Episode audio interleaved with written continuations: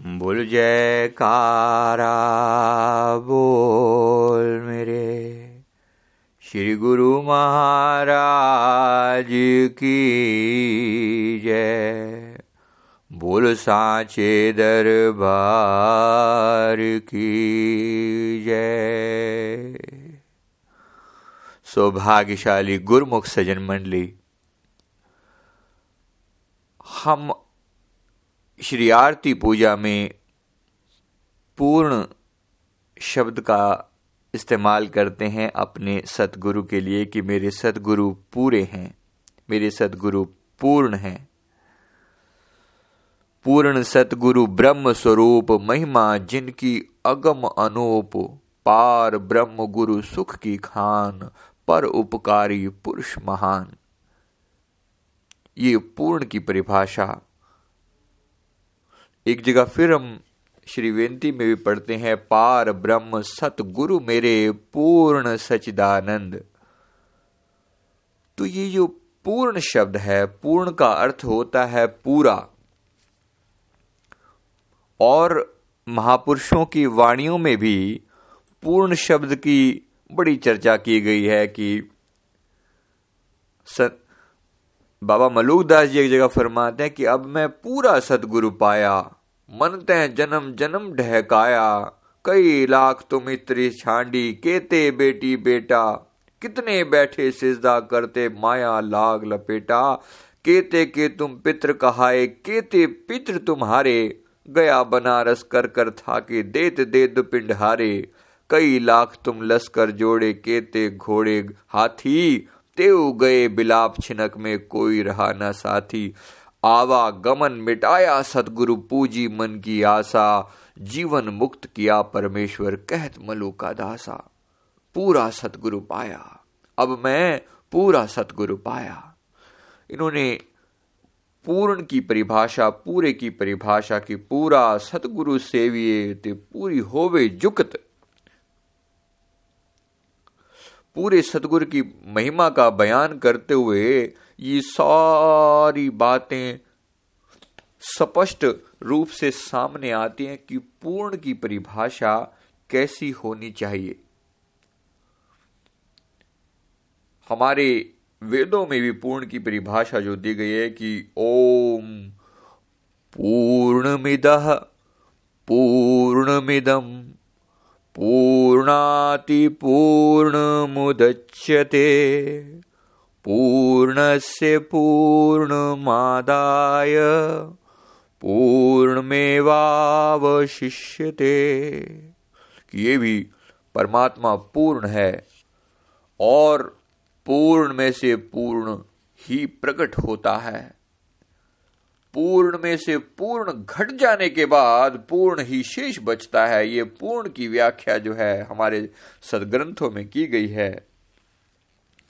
तो सदगुरु के इस पूर्ण स्वरूप को अलग अलग लोग अलग अलग जिसने जिस रूप में भी भक्ति करी है, जिसने जिस रूप में भी परमात्मा को पाने का प्रयास किया है, उसने सतगुरु के उसी रूप को पूर्ण रूप में देखा है। जैसे हम सेवक हैं, हम उन्हें एक पूर्ण स्वामी के रूप में मानते हैं। हम अपने आप को सेवक मानते हैं और सदगुरु को पूर्ण स्वामी मानते हैं कि मेरे श्री गुरु महाराज जी, मेरे तन, मन, धन सभी के स्वामी हैं, मालिक हैं। उन्हें पूर्ण रूप से अपने आप को संपूर्ण उनके चरणों में समर्पित करके उनको पूरा पा लेते हैं। जितना समर्पण, उतना उसको हम अपने हृदय में देख सकते हैं, अपने गुरु महाराज जी को, अपनी की मूर्त को अपने हृदय में विराजमान करते हैं। सेवक का ये तरीका है। इसी प्रकार जो योगी हैं, वो जब सतगुरु को देखते हैं, वो सतगुरु को योगेश्वर के रूप में देखते हैं। हम अपने गुरु महाराज जी को, हम अपने परमहंस सतगुरुओं को अगर देखते हैं तो योगेश्वर के रूप में अगर हम योगी की दृष्टि से देखते हैं तो वो एक संपूर्ण योगेश्वर है। हमारे परम आराध्य इष्ट देव श्री श्री एक सौ आठ श्री प्रथम पाशाही जी महाराज जी, उनकी अनंत अनंत महिमा का बयान हमने श्री ग्रंथ में पढ़ा है तो देखते हैं कि 18 साल वनों के अंदर तपस्या करी और पूर्ण पदवी को पाया। पाया क्या पूर्ण तो सदा से ही होते हैं, गुरुमुखो, केवल हम जीवों के कल्याण के लिए संसार में आकर लीला करते हैं, पूर्ण। पूर्णता की परिभाषा ना, हम पूर्णता पर विचार कर रहे हैं तो पूर्णता की परिभाषा वहाँ स्पष्ट रूप से देखने को मिलती है। क्योंकि हमारे श्री प्रथम पाशाही जी महाराज जी का मिलाप जो है कई महान संतों से हुआ, कई महान संतों से हुआ और सभी संतों के साथ जो है उन्होंने संपूर्ण रूप से ये स्वीकार की बात की। श्री परमहंस दयाल जी संपूर्ण पार ब्रह्म परमेश्वर स्वरूप हैं। उन्होंने श्री परमहंस दयाल जी की जितनी महिमा का बखान किया, क्योंकि पूरा ही पूरे को जान सकता है। एवड ऊँचा होए जो कोई तिस ऊँचे को जाने सोई। गुरवाणी में इस प्रकार से ज़िक्र आता है कि इतना महान कोई होगा तो ही उस महान को समझ पाएगा ना। इतना ऊँचा कोई होगा तो उस ऊँचे को कोई समझ पाएगा। तो जो खुद पूर्ण थे उन्होंने उस, उस पूर्ण को पहचाना। तो उन्होंने जैसे एक जब एक पूर्ण महापुरुष से मिलाप हुआ तो उन्होंने उन्हें कहा कि तुम मुझे बाहर कहाँ खोजते हो? श्री परम दयाल जी को उन्होंने कहा कि तुम मुझे बाहर कहाँ खोजते हो? अपने हृदय के अंदर देखो, क्या मैं और तुम अलग अलग हैं? ये पूर्णता की निशानी है। क्या मैं और तुम अलग अलग हैं? यानी पूर्ण महापुरुष फरमा रहे हैं कि हम और आप एक जैसे हैं। ये कोई पूर्ण ही कह सकते हैं और पूर्ण के लिए ही कह सकते हैं। इसी प्रकार से जो तत्व ज्ञानी होते हैं, तत्व को पहचानने वाले, तत्व का अर्थ ये होता है कि जो आत्मा का विचार करते हैं तत्व ज्ञानी जो होते हैं, वो इस संसार के अंदर सार तत्व जिन, जो निकालने का प्रयास करते हैं, वो संसार को का विश्लेषण करते हैं। संसार का विश्लेषण करते हैं और ब्रेक चीज़ों को तोड़ तोड़ कर न देखते हुए, जोड़ जोड़ कर देखते हैं। संसार को उसकी पूर्णता में देखने का प्रयास करते हैं। ऐसे जो तत्व ज्ञानी महापुरुष हैं, वो तत्व ज्ञान की दृष्टि से सतगुरु को देखते हैं। तो वो सतगुरु को पूर्ण तत्व ज्ञानी का रूप पाते हैं। वो सतगुरु को पूर्ण तत्व ज्ञानी का रूप पाते हैं। हम श्री आरती के अंदर पढ़ते हैं तत्स्नेह प्रेम की बाती योग अगन जिनके।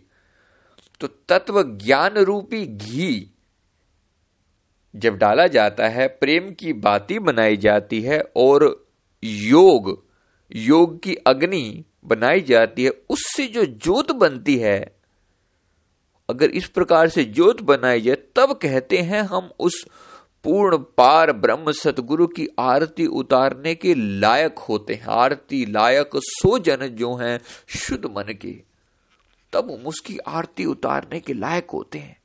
यानी पार उस तत्व ज्ञान की व्याख्या कर रहे हैं कि तत्व ज्ञानी जो है, वो सतगुरु को तत्व ज्ञान की दृष्टि से देखता है।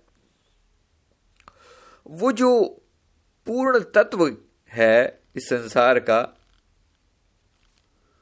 तत्व ज्ञान का अर्थ होता है कि वो ऐसा ज्ञान जिसे जान लेने के बाद कुछ भी जानना या पाना शेष नहीं रह जाता। ये अंतिम तत्व है। और तत्व ज्ञान जो है, केवल परमेश्वर, केवल उस पूर्ण पुरुष के लिए एक ऐसा विधान, ऐसी पावर उस तत्व ज्ञान स्वरूप परमात्मा के अंदर कही जाती है। कहते हैं कि जिसको पा लेने के बाद कुछ और पाना शेष नहीं रह जाता।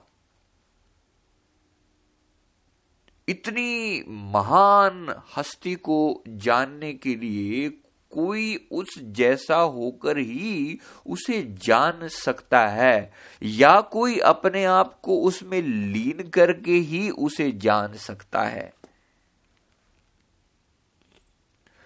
इसी प्रकार वेद जो हैं, सतगुरु को ज्योति स्वरूप, यानी निराकार स्वरूप में देखते हैं। वेद जो हैं, वो उसे संपूर्ण ज्योति स्वरूप ब्रह्म के रूप में देखते हैं। वो वेदों ने अंत नहीं पाया, वो नेति नेति कह हारे हैं। ऐसा हम अपने भजनों में सुनते हैं। तो वो नकार नकार कर जो है परमात्मा तक पहुँचते हैं। कहते हैं कि नकारने का अर्थ ही होता है नीति नीति की अगर व्याख्या देखें नीति नीति का अर्थ होता है कि जब चीज़ों को नकारने का प्रयास किया जाता है, यानी क्या ये वो परम तत्व है? हम एक चीज़ को, एक टॉपिक को लेकर चलते हैं, क्या ये परम तत्व है? कहते हैं, नहीं, ये वो नहीं। फिर उसे हटाते हैं, किसी और की व्याख्या हम देखते हैं तो वहाँ से भी उसे नकार देते हैं कि नहीं, ये वो तरीका नहीं। वो इससे बहुत ऊपर है। क्या वो ज्ञान की परिभाषा है? क्या वो योग की परिभाषा है? क्या वो कर्म की परिभाषा है? क्या वो भोग की परिभाषा है? क्या वो राज की परिभाषा है? तो हर चीज़ की जहाँ अंतिम ऊंचाइयाँ जहाँ तक पहुँच पाती हैं, जहाँ तक सोच पाती हैं, सतगुरु वो रूप में उनको नज़र आते हैं।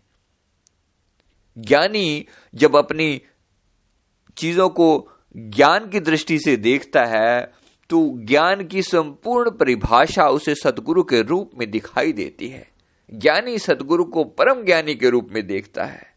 इसी प्रकार से जो कर्म योगी है सतगुरु को पूर्ण कर्म योगी के रूप में देखता है। जो राज योगी होते हैं वो श्री गुरु महाराज जी को राज राजेश्वर के रूप में देखते हैं।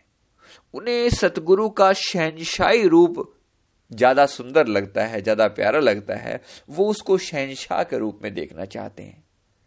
मेरी बेनती क्या है गुरुमुखों, इन बातों को समझाने से, हमारे में गुरुमुखों के अंदर, हम गुरुमुखों के अंदर भी हमें किसी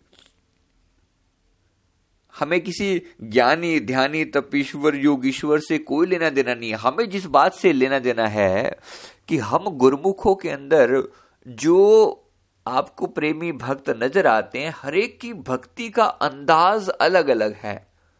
और वो सतगुरु को उसी रूप में देखते हैं, क्योंकि हम जो इस दरबार में पहुँचे हैं, हम सभी लोग अपनी कितनी ही भक्ति कर करके, कितने ही जन्मों के हमने प्रयास किए हैं और तब जाके हम इस दरबार में पहुँचे हैं। तो हमने जिस रूप में पहले भक्ति की हुई है, हमें श्री गुरु महाराज जी का वैसा ही रूप नज़र आता है। श्री गुरु महाराज जी की हर अदा, हर बात, हर प्रेमी के लिए अलग अलग इंटरप्रिटेशन या अलग अलग समझ रखती है। हम वही लीला श्री गुरु महाराज जी रचाते हैं, लेकिन हर इंसान को उनकी लीला का और ही रूप नज़र आता है। जैसे श्री गुरु महाराज जी अपने कर कमलों में हमने देखा था, पानी का पाइप लेकर संगत पर पानी डाल रहे हैं। बड़ी मौज की बात है, बड़ी बड़ी समझ अगर अगर देखें, एक प्रेमी की दृष्टि से देखें तो प्रेमी तो ये कह रहा है कि मेरे गुरु महाराज जी प्रेम की बौछार कर रहे हैं, प्रेम लुटा रहे हैं। श्री गुरु महाराज जी अपने कर कमलों में हमने देखा हुआ है ना, पानी का, पहले पानी की बाल्टियाँ डलवाते थे, पानी पाओगे ना दे उतने सारा दे। अब भी संगतों के अंदर जब हम देखते हैं कि गुरु महाराज जी का जो जल जो है श्री चरणों में रखा होता है, कुटियाओं में वो जल जो है संगत के ऊपर हल्का हल्का डाला जाता है, अमृत की वर्षा के रूप में उसे कहा जाता है कि अमृत की वर्षा है। तो ये हुजूर जो है, जब ये लीला रचा रहे हैं तो वो जो पानी डाल रहे हैं, हर जीव की अपनी अपनी समझ के हिसाब से अपनी अपनी उसकी व्याख्या हर इंसान करता है। प्रेमी कहता है कि वो प्रेम लुटा रहे हैं। ज्ञानी कहता है कि वो ज्ञान का महासागर है और वो ज्ञान की पूर्ण परिभाषा ज्ञान जो है वो लौटा रहे हैं। इसी प्रकार से एक भक्त जो है, वो भगवान को एक लीला मात्र रूप में देखता है। वो कहता है कि मुझे इस बात से कोई मतलब नहीं कि तू क्या कर रहा है। मुझे इस बात से कोई मतलब नहीं तू क्या कर रहा है? तू जो है आनंद का महासागर है। तो जो लीला भी रचाए तेरी लीला हर रूप में पूर्ण है। मेरा तेरे हर रूप को नमस्कार है। वो केवल अपने सदगुरु के सौंदर्य को निहारते हैं। वो श्री गुरु महाराज जी के सुंदर सौंदर्य को निहारते हैं। उसको एक सौंदर्य के पर, परिपूर्ण परिभाषा के रूप में देखते हैं कि श्री गुरु महाराज जी परम सुंदर है। वो एक सुंदरता का रूप अपने सतगुरु का देखते हैं। इसी प्रकार से जो फकीर हैं, वो श्री गुरु महाराज जी को फकीरों का रूप और इस ये मानते हैं कि वो शहनशाही फकीर हैं। जो राज राजेश्वर हैं, वो उन्हें शहनशाह के रूप में मानते हैं। और जो फकीर हैं, वो सतगुरु को शहनशाही फकीर के रूप में देखते हैं कि एक फकीर है और ये फकीरों की मौज उठी है। ये फकीरों की मौज उठी है कि आज पानी से सबको निहाल किया जा रहा है। लोगों के कर्म काटे जा रहे हैं, अमृत की वर्षा की जा रही है, प्रेम का महासागर लुटाया जा रहा है। जो जिस रूप में गुरु महाराज जी को देखना चाहता है, वो उसी रूप में देख सकता है।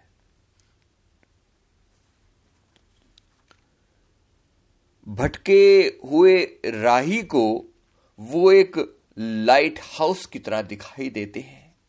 इंसान को हमने जब देखा है कि जिस समय इंसान भटक जाता है, दुखी होता है, परेशान होता है, गुरुमुखों को हमने कई बार इस अवस्था में, जीवन में ऐसी अवस्थाएँ आ जाती हैं, जब इंसान भटकने लगता है तो श्री गुरु महाराज जी एक ही प्रेरणा स्रोत उनके लाइट हाउस की तरह नज़र आते हैं। गुरु महाराज। गुरु महाराज जी जो हैं, उस समय एक प्रकाश रूप में नज़र आते हैं। क्योंकि सेवक का तो सारा ध्यान ही अपने सदगुरु की तरफ़ है, भक्त का सारा ध्यान अपने भगवान रूप में होता है, प्रेमी का सारा ध्यान जो है अपने प्रियतम के रूप में होता है। इसी प्रकार जो है, एक भटके हुए इंसान को राह चाहिए। संसार के दुखों के अंदर जब दुखों की काली अंधकारमयी छाया जब उसके ऊपर व्याप्त होने लगती है तो उसे सतगुरु जो है, एक संपूर्ण जो है, वो प्रकाश रूप में नज़र आते हैं और प्रकाश रूप में ही वो सतगुरु को पूजता है। सतगुरु को का ध्यान करके अपने जीवन के अंधकार को वो मिटाता है।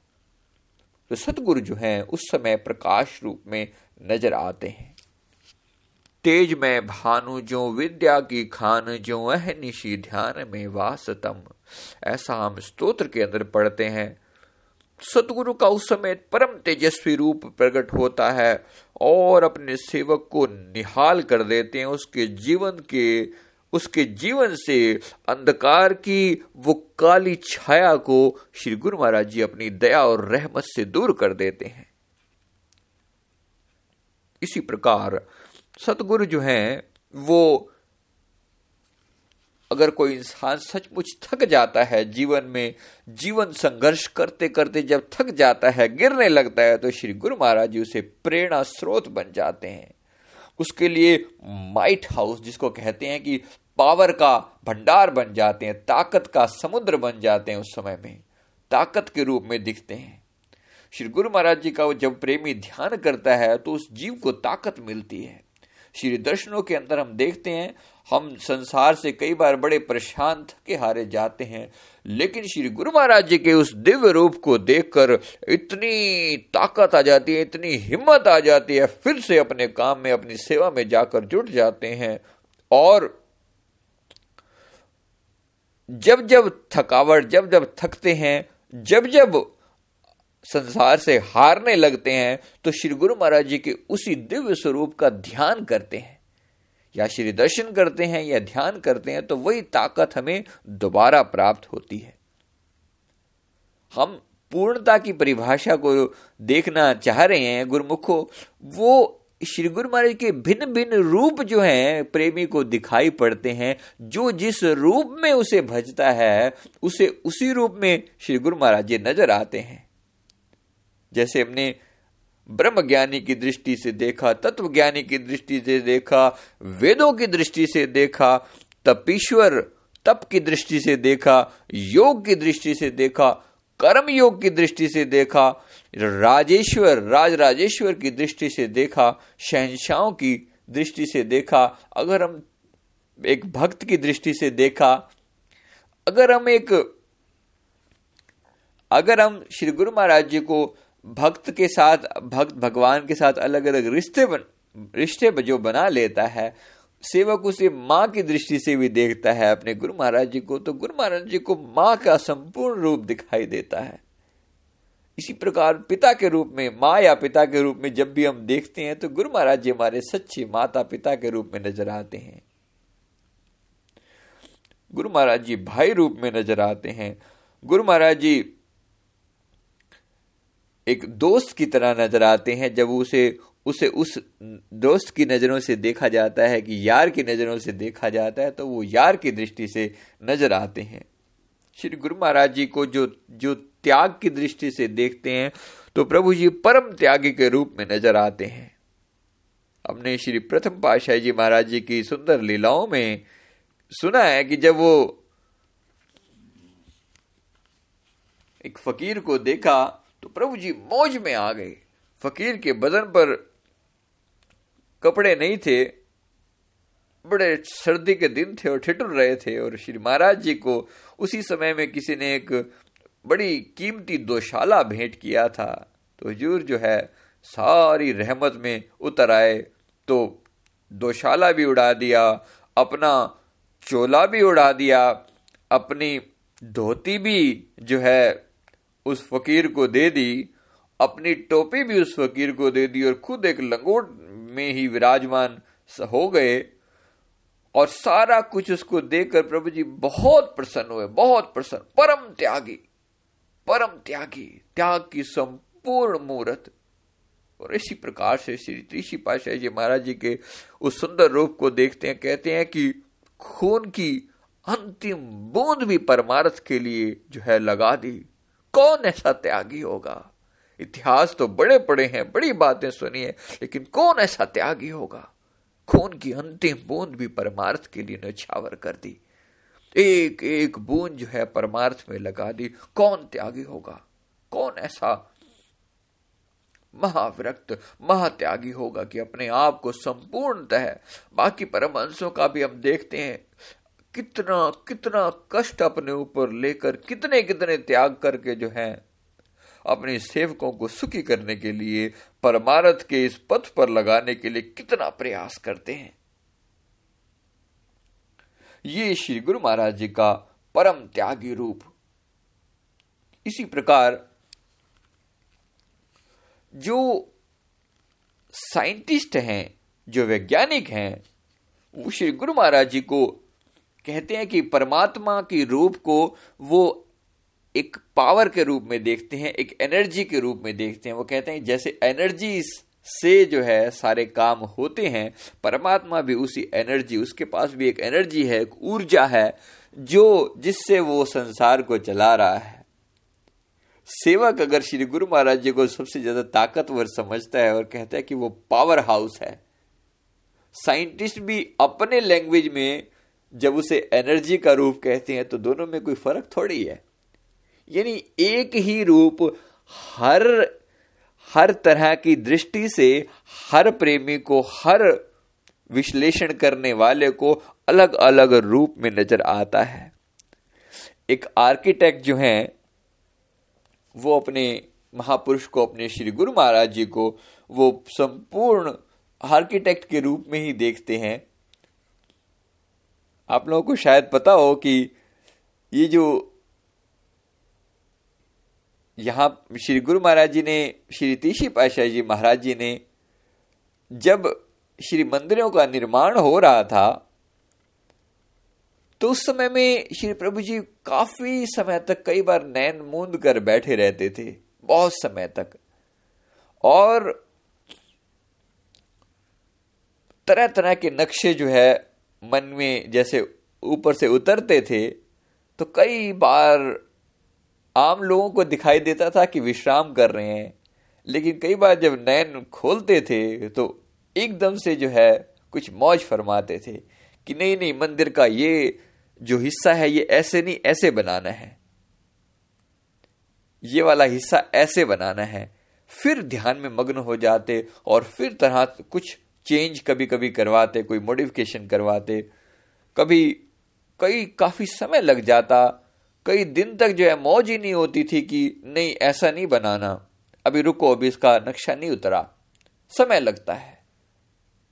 तो फिर जो है कभी जब नक्शा उतरता तब जो है उसको बन, उसको बनवाना शुरू करते। हैं तो संपूर्ण आर्किटेक्ट संपूर्ण आर्किटेक्ट प्रेमी जो है, उनको उसी रूप में देखते हैं कि ये कौन सा ज्ञान कहाँ से उतर रहा है, ये कौन जाने। इसी प्रकार अगर वकील की दृष्टि से देखें, वकील श्री गुरु महाराज जी को पूर्ण तर्क रूप में देखते हैं। जहाँ सारे तर्क, अब देखिए श्री गुरु महाराज जी की तर्क शक्ति को, जब जब उनके साथ कोई बात इस प्रकार की, उनसे कुछ बात की जाती है कुछ सवाल जो है प्रेमी उनके सामने रखते हैं। किस प्रकार से हाजिर जवाब होते हैं? ऐसी दिव्य तर्क शक्ति है कि जब कुछ बोले, जब कुछ मुखारविन से निकलता है, सामने वाले को संपूर्ण संतुष्टि हो जाती है। कोई जिस भी रूप में लेकर अपने गुरु महाराज जी के सामने जाए, अपने मालिक को वो उसी रूप में पाता है। गुरुमुखो, इसी प्रकार से हमारे सदग्रंथों में, वेद पुराणों में परमात्मा को रस रूप कहा गया है कि परमात्मा रस है। रसो वय स, परमात्मा रस रूप है। वो जो है वह स, वो जो है, कहते हैं वो रस रूप है। यानी परम आनंद का रूप है। श्री गुरु महाराज जी के दीदार करते हुए हम सभी ये बात अच्छे से देखते हैं कि परमात्मा श्री गुरु महाराज जी का रस रूप, आनंद रूप सभी को नज़र आता है। सारी कड़वाहट वहाँ मिट जाती है और ऐसा दिव्य प्रेम रस प्राप्त होता है कि जिसको पा लेने के बाद मन पूर्ण तृप्त हो जाता है। लेकिन उसके लिए बेहद ज़रूरी है कि प्रेमी जब दर्शन करे तो सारा ध्यान जो है वो सदगुरु में लगा दे और सदगुरु के इस रूप को इतनी गहराई से, इतने गौर से देखे, तभी उसके रस प्राप्त होता है। तो परमात्मा रस रूप है। इसी रूप, श्री गुरु महाराज जी का रस रूप हमें दिखाई देता है। इसी प्रकार जो है, श्री गुरु महाराज जी जब एक सेवक रूप में थे तो उनका सेवा रूप संपूर्ण तरह से सेवक की तरह से अपना फ़र्ज़ निभाया करते थे, जब सेवा किया करते थे दरबार की। अभी भी प्रभु जी फरमाते हैं कि हम श्री अनंतपुर दरबार के एक सेवक हैं। महापुरुषों की दृष्टि में ये जो है, सेवा की इतनी महान कीमत है कि खुद को संपूर्ण रूप होते हुए भी एक सेवक की का ही दर्जा देते हैं। तो हमने सुना है कि श्री गुरु महाराज जी जो है, जब श्री तीशी पाशाह जी महाराज जी के समय में कहते हैं कि उस समय में सेवक का जब रूप था तो प्रभु जी जब प्रवेश करते थे श्री महाराज जी, श्री तीशी पाशाह जी तो ढोल अपने गले में लेकर बजाया करते थे और हुजूर दाता दयाल जी और बहुत सुंदर बहुत सुंदर कहते ढोल बजाया करते थे। श्री हजूर ने उस समय में कहते हैं कि कभी चाय और पकोड़े बनाए थे, किसी ने बताया कहते हैं कि क्या चाय थी और क्या पकोड़े थे। शायद ही हम, हमें जीवन में ऐसी चाय या ऐसे पकोड़े कभी खाने को या पीने को मिले। तो ऐसा केवल पूर्ण। इसी प्रकार रोटी पकाते हुए एक बार हमने हुजूर को जो अपनी आँखों से देखा था। प्रभु जी ने बेंगलोर में कृपा करी और रोटी जो है वो बनाकर बनाई। अपने कर कमलों से लेकर रोटी को इतना गोल इतना प्यार से बनाया कि बिल्कुल जैसे फूले हुआ गोलगप्पा जिसे कहते हैं तो उस प्रकार से पूड़ी की तरह से गोल एकदम रोटी प्रभु जी ने बनाई। इसी प्रकार कहते हैं कि प्रभु जी की जो सेवा है उस समय में ऑफ़िस में हुआ करती थी तो मैथ का हिसाब जब किया करते थे मैथ की, की जो गुणा भाग ये सब किया करते थे तो बड़ी बड़ी गुणा भाग ऐसे ही सहज रूप में कर दिया करते थे और बड़े सहज तरीके से समझा भी दिया करते थे कि देखिए ये ये तो कोई मुश्किल थोड़ी है, ये तो ऐसे ही हो जाएगी। इस प्रकार से और कितनी सेवाएँ करी, कितनी जिस रूप में जब सेवा का, सेवक का धर्म निभाया तो पूर्ण रूप से सेवक धर्म निभाया। हम पूर्णता की परिभाषा लेकर चले थे कि पूर्ण महापुरुषों की जो अवस्था होती है, वो कैसी होती है? ब्रह्म ज्ञान की दृष्टि से देखें तत्व ज्ञान की दृष्टि से देखें प्रोफेशन की दृष्टि से देखें, भक्त की दृष्टि से देखें, एक योगी की, कर्म योगी की, तपीश्वर की, ज्ञानी की, परम ज्ञानी की, सब दृष्टियों से देखकर अपने सदगुरु को पूर्ण रूप में सेवक मानता है और उनके आगे संपूर्ण समर्पण कर देता है। बस सेवक की सारी की सारी बातें ना यहीं आकर खत्म हो जाती हैं। सेवक अपने गुरु महाराज जी के आगे सब कुछ रख देता है। कुछ जानते हुए भी, सब कुछ करते हुए भी सेवक भी अपने सदगुरु के आगे सब कुछ अर्पण करके कहता है, अब मैं कहूँ का कछु गा ज्ञान? हे मेरे सदगुरु, मैं क्या ज्ञान बयान करूँ तेरे सामने? बुद्धिहीनम, शुद्धिहीनम, हो अजान हैवान। अपने आप को इतना गिरा लेता है सेवक, कहता है, मैं बुद्धिहीन हूँ। हे सदगुरु मुझे समझ नहीं है, मैं बुद्धिहीन हूँ। हो, अजान हैवान, मैं अज्ञानी हूँ। मैं हैवान हूँ, कहते पशु की तरह से मेरी, पशु की तरह से मेरी मति है। ब्रह्म शेष, महेश सुमरत, गह अंतर ध्यान। हे सतगुरु, तुझे तो ब्रह्मा, विष्णु, महेश तेरा स्मरण करते हैं, तुझे याद करते हैं। गह अंतर ध्यान, अंतर में ध्यान लगाकर तुझे याद करते हैं। संत तंते रहत लागे, कहत ग्रंथ पुराण। संत जो है, वो तत्व रूप में तुझे याद करते हैं, परमेश्वर रूप में तुझे याद करते हैं। वेद ग्रंथ जो हैं अलग अलग प्रकार से तेरी व्याख्या करते हैं। ज्योति एक है, अह निर्मल, करे सब बयान। कहते हैं कि तुझू तो ने निराकार रूप में, परम ज्योति के रूप में नज़र आता है। हे सतगुरु, जिसने जिस रूप में तुझे मांगा है, देखा है तो उसने उसी रूप में अपने प्रभु को पाया है। जहाँ जैसे मात्र आहे, भव तस परमाण, जो जिस प्रकार से भजता है, उसको उसी प्रकार से व्याख्या मिल जाती है। करो दाया, जान आपन, ना ही जान आन। अब यहाँ पर एक सेवक की बेनती यहाँ होती है, सेवक जो है हाथ जोड़कर खड़ा हो जाता है अपने गुरु महाराज जी के आगे। हे कहता है, हे मेरे सतगुरु, करो दाया, जान आपन। मुझे अपना जान कर मुझ पर दया करो। नहीं जान हुआन, क्योंकि मैं तेरे अलावा मैं किसी और को नहीं जानता।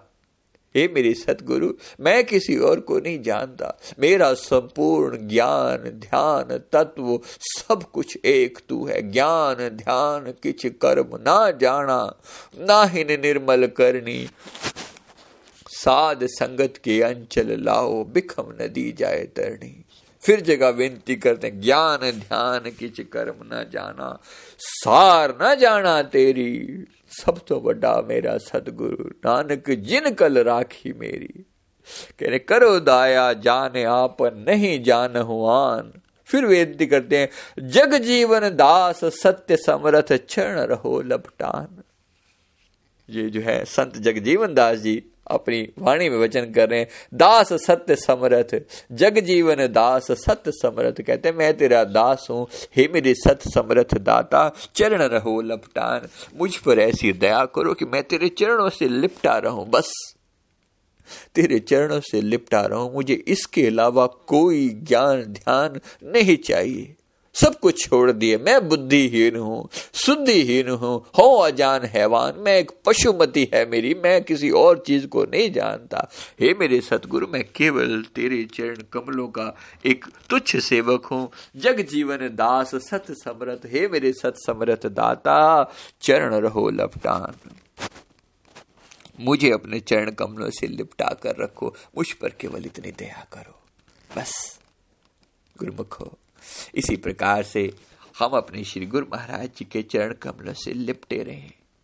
अपने प्यारे के आगे अरदास करते रहे, ज्ञान, ध्यान किस कर्म ना जाना।